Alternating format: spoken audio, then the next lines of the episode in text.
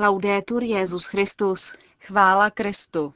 Posloucháte české vysílání Vatikánského rozhlasu v pátek 9. května. Karekin II. na audienci u Benedikta XVI. V Miláně se konala konference u příležitosti 40. výročí založení deníku Avenire a jeho divizí. A na závěr pravidelná páteční promluva otce kardinála Tomáše Špidlíka.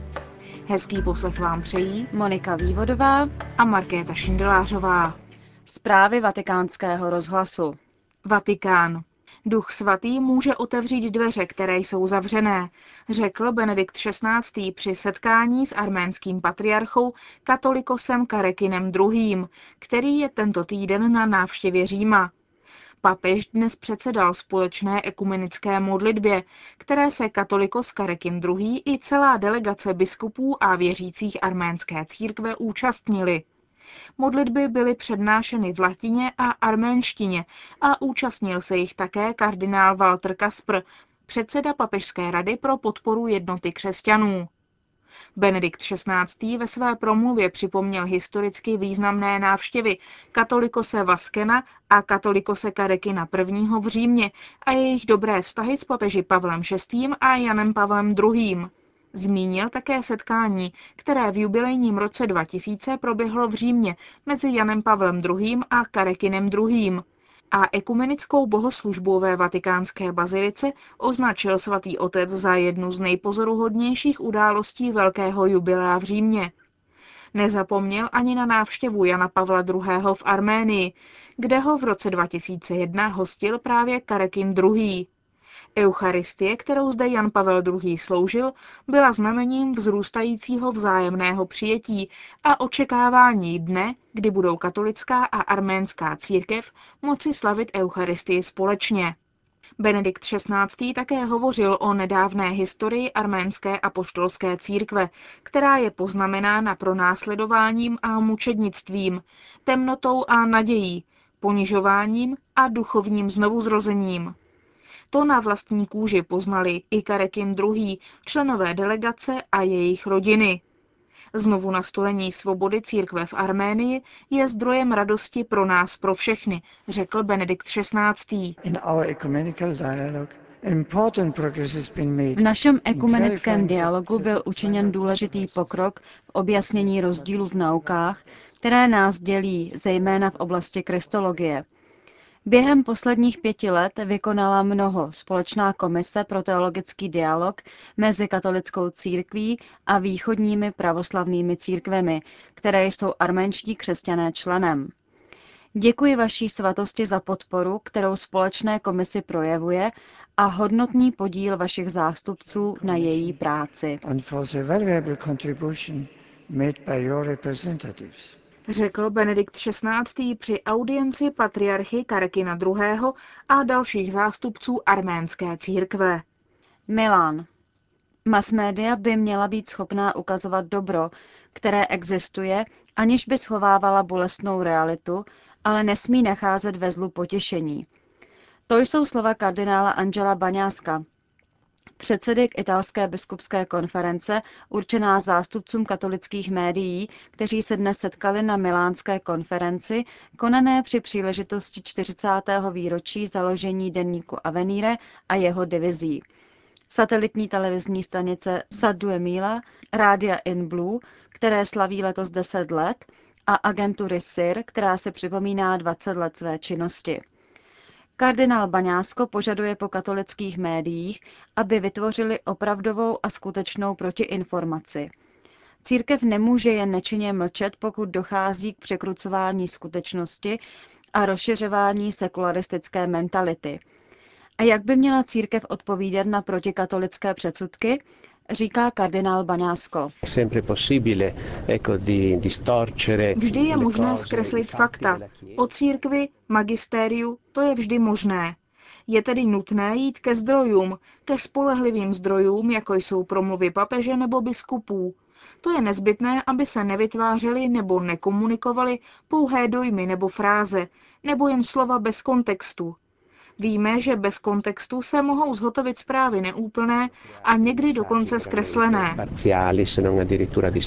Kardinál Baňásko požádal katolická média, aby brala svůj úkol jako občanskou povinnost – Tedy nejen informovat katolickou komunitu, ale všechny obyvatele, jelikož každý má právo na informaci a aby znal fakta a události bez filtrů a předsudků. Na milánské konferenci byla také představena výstava, která na 22 panelech mapuje posledních 40 let italského života prostřednictvím titulních stránek deníku Avenire. Člověk,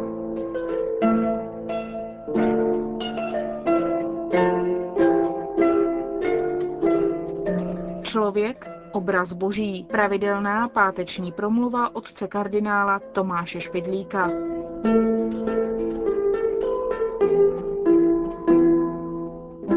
Malíř se usadil v přírodě a začal malovat. Zastaví se u něho venkovan a pozoruje. Ale pak se začne ptát a rozvine se následující rozhovor. Mohu se optat, co tu vlastně děláte? No to vidíte, máte tu krásné údolí. To máme. A vy? No já to maluji. Mohu se ještě zeptat? No tak se ptejte. Ono to není tak, jak se to namaloval. To nevadí, ale já to tak vidím. Mohu se tedy ještě něco zeptat? Proč pak jste si zvolil toto řemeslo, když tak to vidíte? Vztahem mezi obrazem a modelem se často zajímají otcové církve. Je to základ alegorie, to je schopností najít hlubší pravdu za tím, co vidím jenom oči. Psychologové tu rozeznávají dvě rozličné mentality. Lidé na západě hledají u každé věci její příčinu. Kdo to udělal, co to způsobilo. Zatímco východěné hledají ve všem ději především jeho smysl, čeho je to obrazem. V této souvislosti se jeví jedna otázka jako nejdůležitější. Člověk je obrazem Boha. Při vysvětlování této pravdy najdeme u otců mnoho různých mínění. V základě však chtějí všichni interpretovat text Geneze o stvoření člověka k obrazu a podobenství božímu. Ale není to totéž, že je člověk boží obraz, nebo že je stvořen podle obrazu božího. Rádi se otcové přidrží toho druhého výkladu. První a dokonalý boží obraz je totiž Kristus.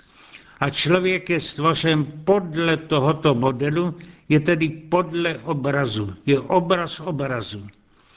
Tím se zjednoduší morální naučení, které z toho plyne. Platón stanovil, že má člověk napodobit Boha, který je ideálší dokonalosti ale uznal, že je to těžké, protože je Bůh neviditelný. Svatý Irenej nemá pochybností, že model, podle kterého byl stvořen Adam, je Kristus, bohočlověk. Jen tak se mohl člověk stát podobným neviditelnému Bohu, skazí viditelné slovo, které se stalo tělem a přebývalo mezi námi. Kristovo tělo umožňuje, že se hmotná materiální skutečnost může stát božskou a tedy i duchovní v novém nejdokonalejším smyslu, než o tom mluví idealisté. Můžeme to vyjádřit moderním textem Pavla Evdokimova. To, co odlišuje člověka od anděla, je okolnost, že byl stvořen k obrazu vtělení, to, co je v něm čistě duchovním, se vtěluje, proniká celou přirozenost oživujícími energiemi. Podle vysvětlení Makária Velkého tak vzniká sourodost s božstvím, jako bychom se z Boha narodili, jako by ti, kdo bydlí v Bohu a v božím světě, kdo jsou už přeneseni do budoucího věku. Řečtí otcové mluví o zboštění člověka podle terminologie Platona a dodávají, že je to totéž jako boží synovství, které známe z písma. Z toho plyne, že poznání člověka je nejdůležitější pramen teologie, poznání Boha z obrazu, který on sám si vymaloval. Tak píše například Řehoř Nazianský. Příteli, poznej sebe sama, poznej svůj původ a svou přirozenost To je přímá cesta, která tě dovede k dosažení krásy prvního vzoru, který je Bůh. Křesťané tedy vzali za svůj aforismus vyrytý na Delvském chrámu, který komentoval Sokrates. Poznej sebe sama. Je zajímavé, nakolik se tím zabývali duchovní autoři. Ale je důležité si uvědomit, v jakém smyslu rozumějí poznání sebe duchovní autoři. Už židovský myslitel Filon z Alexandrie upozornil na to, že to má být poznání morální. Jeho cíl je polepšit se, poznat, jak velké schopnosti má člověk k tomu, aby udělal něco opravdu dobrého a jaké jsou v něm samém špatné sklony, které by ho svedly na cestí. Podle slov Origenových poznat sebe sama je věda, jejíž předmětem jsou vlastní cnosti a nešesti.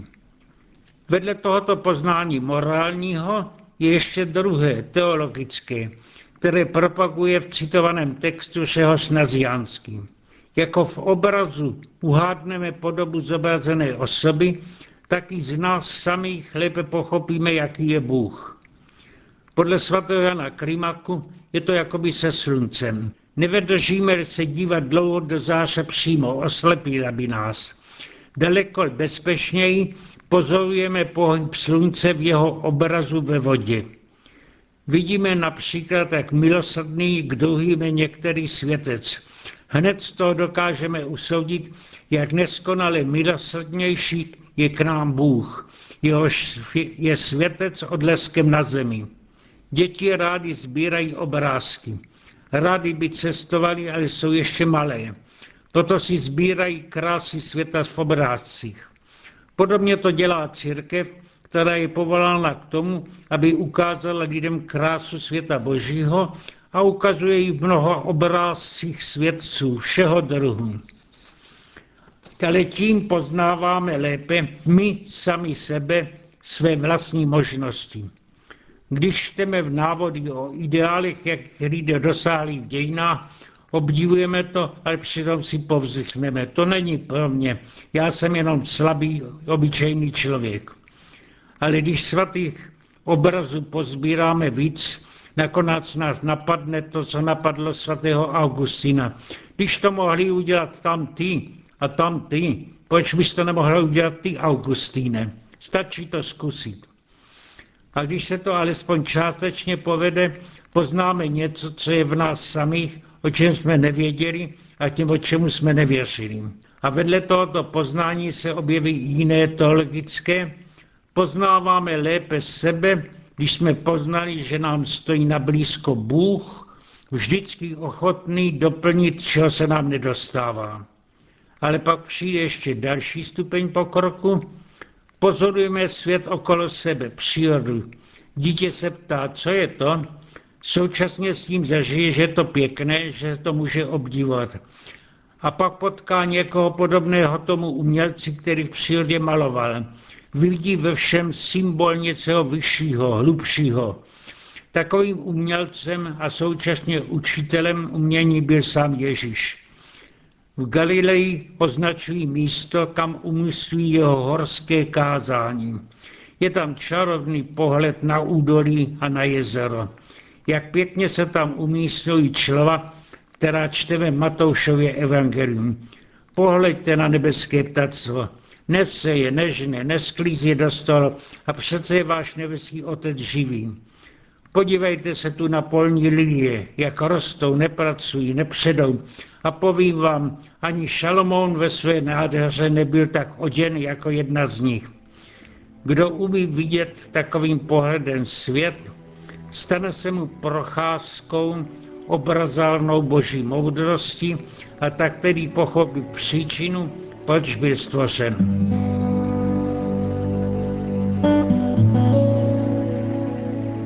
Slyšeli jste pravidelnou páteční promluvu otce kardinála Tomáše Špidlíka a s ní také končíme české vysílání vatikánského rozhlasu.